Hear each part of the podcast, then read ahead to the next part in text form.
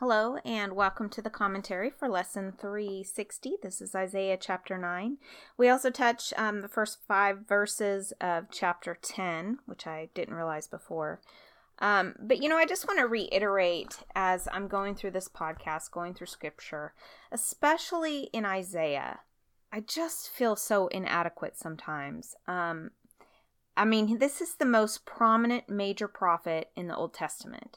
And this particular prophecy is about Jesus. So just be patient with me. I, I know I'm completely unqualified to do this, but I'm just going to try to formulate an understanding and relay it to you as best I can.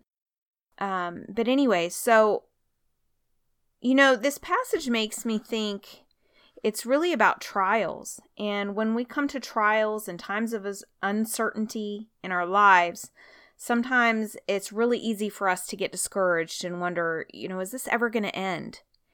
And maybe sometimes we can get bombarded over and over and over again. We just long for that place of joy and peace that we, we used to have.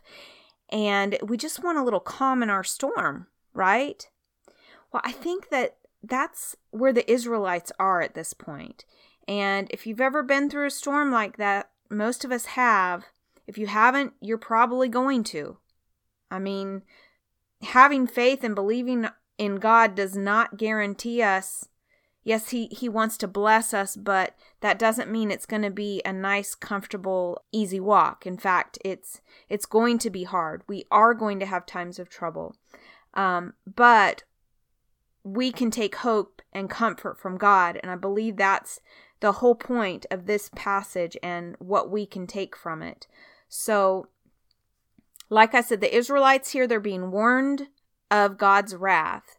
But first, it's like the second part is God's wrath, and this is what's going to happen. But first, before that, people, I want you to know that there is hope in the Messiah. Yes, you are going to be punished. But first, I want you to know this God always gives a warning to his people. He will punish them, but here God offers a profound message of hope for restoration through a great light, Jesus, who is to come.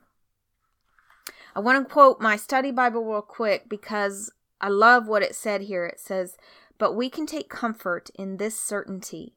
Although the Lord may not always spare us from troubles, he will lead us safely through them if we follow him wholeheartedly. So in Isaiah 9, it says, Nevertheless, the time of darkness and despair will not go on forever. The land of Zebulun and Naphtali, Naphtali will be humbled, but there will be a time in the future when Galilee of the Gentiles, which lies along the road that runs between the Jordan and the sea, will be filled with glory. The glory that it speaks of is Jesus. Jesus will fill this area specifically with glory because that's where he will walk. It says, The people who walk in darkness will see a great light.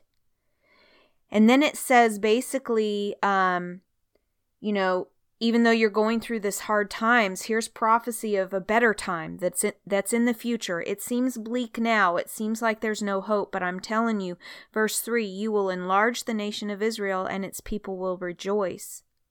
They will rejoice at the harvest. Their warriors will be dividing plunder. They will break the yoke of their slavery. So it's going to get better.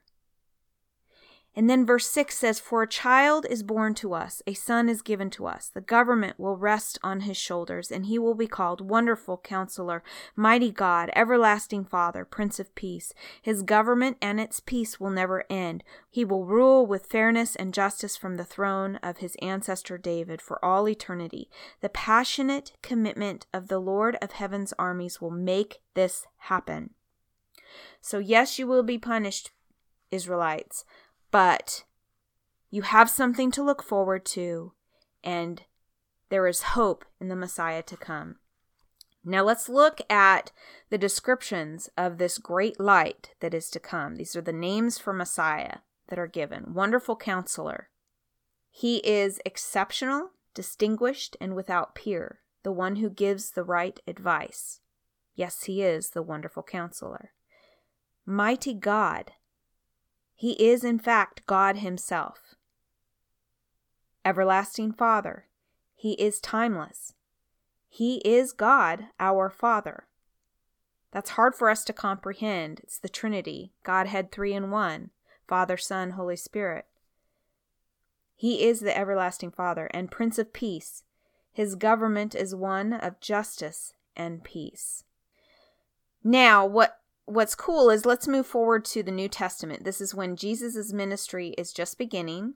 And in Matthew 4, verses 12 through 17, this is what Matthew writes. When Jesus heard that John had been arrested, he left Judea and returned to Galilee. He went first to Nazareth and left there and moved to Capernaum, beside the Sea of Galilee, in the region of Zebulun and Naphtali. This fulfilled what God said through the prophet Isaiah. They're coming to this place where what was prophesied back in Isaiah, he's familiar with that scripture. He has God's holy word. He has studied it and he remembers this is what God told us about. Now it's happening. He's given us a description of the Messiah. Verse 15 in Matthew 4 In the land of Zebulun and of Naphtali, beside the sea, beyond the Jordan River in Galilee, where so many Gentiles live, the people who sat in darkness have seen a great light. And for those who lived in the land where death casts its shadow, a light has shined. For then on, from then on, Jesus began to preach, Repent of your sins and turn to God, for the kingdom of heaven is near. Again, we see that God is described as a great light. And we see we've seen that several times through Old Testament. And remember in the tabernacle there is a table with a lamp. And that light symbolizes Christ. Everything in the tabernacle remember was very symbolic. And uh I love that. Um so that's pretty cool. So I guess the takeaway really is that when we face trials in this life, we can be sure that there is always hope. Hope of the peace that passes understanding, hope of eternal life with God, where there's no sorrow, no pain, no worry, no misunderstandings, no hurt feelings. There's none of that. There's just peace and joy and love.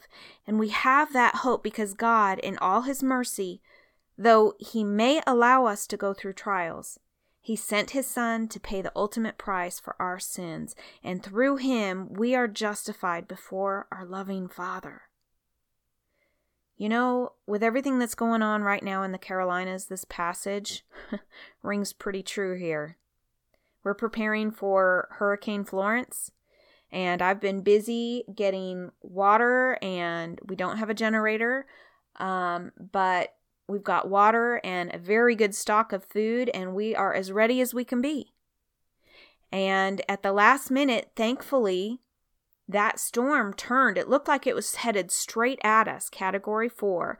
Um, it's going to hit the the coastline with a vengeance. They are calling for 18 foot storm surges. So those houses on the coastline will be destroyed. Um, further inland, we're we're about two hours inland from the beach, so we're safer, but it will still be a category one by the time it gets here. Now, recently, I don't know, it's still a little early to determine the exact path of this storm, but they are thinking that it might actually track southwest of us, which will help us out from taking, like, we will we shouldn't have as many problems, but we do still fully expect to be without power and to have fallen trees because of all the rain that will come. The ground will be so soaked that the roots will loosen and they will um, topple. The trees will just fall, roots and all. And so we've seen it several times here. Um, people that were here in this area for Hurricane Fran um, several years ago. They still remember the horrors and and uh, the devastation. Some said that they were not able to get out of the area for two weeks. They were without power for two weeks, and that is that's a trial. and you know what? Sometimes God allows us to go through trials, but we do have hope. And though He allows this, we still stand in awe of Him. So regardless of where this storm tracks and where it ultimately falls, the effects of this storm will be a life change for people. This is going to do some serious damage. And so, will you all please say a prayer for God's people and really just pray that regardless of where the storm tracks, if the storm turns and spares one area, well, it's just going to another area. People are going to be affected by this storm. But what I hope we will pray for is that God's glory will shine through this trial and God's people become the hands and feet of Jesus and they pitch in to help those whose lives will be changed forever. And that is a testimony. Right? We had some trees. Our house is surrounded by trees, tall pine trees. We have been worried that these trees will topple. There's a couple that were leaning toward the house and they made us particularly nervous. So we hired a contractor to come out and cut those trees down. And they price, price gouged us. And they charged us more than a fair price because they knew we were desperate and out of our fear and trying to be prepared, we did it. Um, so there are people that take advantage in a situation, but God's people will not do that. God's people, they don't take advantage. They don't loot someone's home. They're the ones going around helping people that are in trouble. And that is our testimony.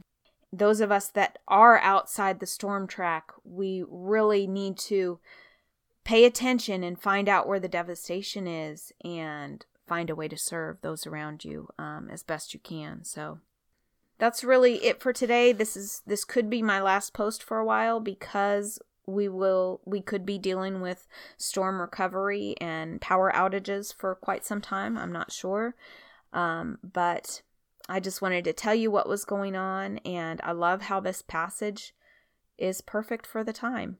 Aren't you amazed at how that is the case so often when we read God's word? How Yes, it does apply to our lives today. It is relevant. Scripture, in fact, is relevant. so, anyways, that's it. Thank you all for listening. I hope you all have a great day. I will talk to you soon.